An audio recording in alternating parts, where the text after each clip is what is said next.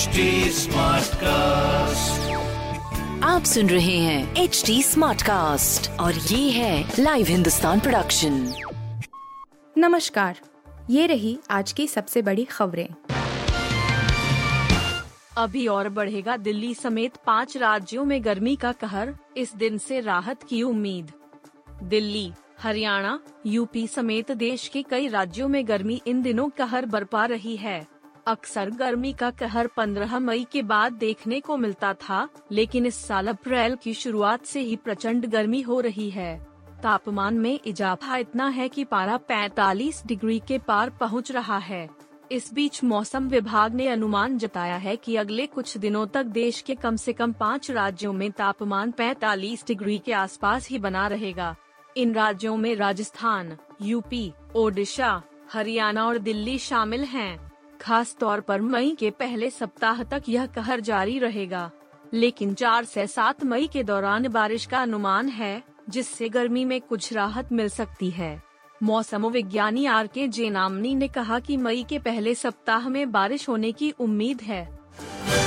वायुसेना प्रमुख ने जताई युद्ध की आशंका, बोले, तत्काल ऑपरेशन के लिए तैयार रहना चाहिए। Air chief marshal Vivek Ram Chaudhari ने गुरुवार को कहा कि वर्तमान भू राजनीतिक स्थिति को देखते हुए भारतीय वायुसेना को हर वक्त शॉर्ट नोटिस पर ऑपरेशन के लिए तैयार रहना चाहिए।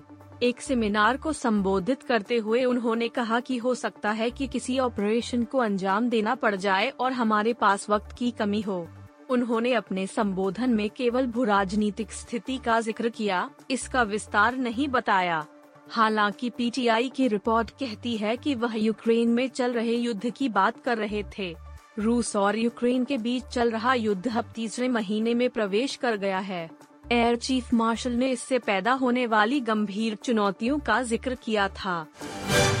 कराची ब्लास्ट, पाकिस्तान चीन संबंधों को तोड़ने के इरादे से किया गया था आत्मघाती हमला। शुरुआती जाँच में मिले संकेत। पाकिस्तान की कराची यूनिवर्सिटी में मंगलवार को हुए आत्मघाती हमले की जाँच शुरू हो गई है। आत्मघाती हमले की शुरुआती जाँच के बाद अधिकारियों का मानना है कि इस विस्फोट के पीछे की मुख्य वजह पाकिस्तान और चीन के बीच संबंधों को तोड़ना था। इसके अलावा उन्होंने ने इस हमले में किसी विदेशी एनजेसी का भी हाथ होने की आशंका जताई है। कराची यूनिवर्सिटी के कन्फ्यूशियस बिल्डिंग के करीब हुए इस धमाके में तीन चीनी नागरिकों समेत चार लोगों की मौत हुई है। मरने वाले चीन नागरिक शिक्षाविद थे। इसके अलावा इस हादसे में एक चीनी शिक्षक सहित चार अन्य लोग घायल हुए हैं। आत्मघाती हमले के बाद काउंटर टेररिज्म डिपार्टमेंट सीटीडी की ओर से मोबिना टाउन थाने में अवैध बलूचिस्तान लिबरेशन आर्मी बीएलए के दो कमांडरों के खिलाफ हत्या और आतंकवाद के आरोप में केस दर्ज किया है। डीसीवी के के आर सुनील नरेन आज रच सकते हैं इतिहास। आईपीएल में ऐसा कारनामा करने वाले बनेंगे पहले विदेश स्पिनर। दिल्ली कैपिटल्स और कोलकाता नाइट राइडर्स के बीच आज आईपीएल 2022 का इकतालीसवा मुकाबला मुंबई के वानखेड़े स्टेडियम में खेला जाना है।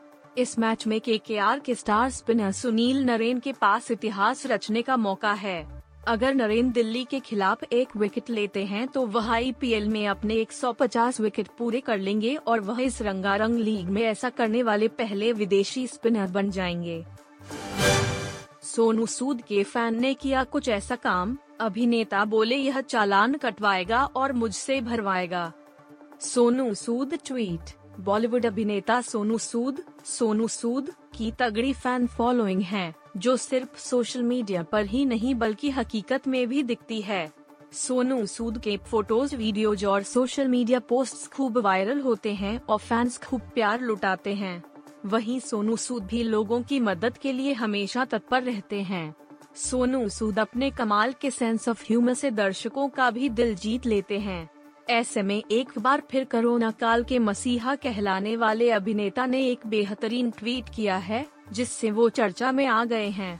दरअसल सोशल मीडिया पर एक ट्विटर यूज़र ने एक ट्वीट किया, जिसमें एक शख्स बाइक पर बैठा है और बाइक की नंबर प्लेट पर नंबर की जगह अंग्रेज़ी में लिखा है, the real hero Sonu Sood sir. Sonu Sood sir असली हीरो हैं।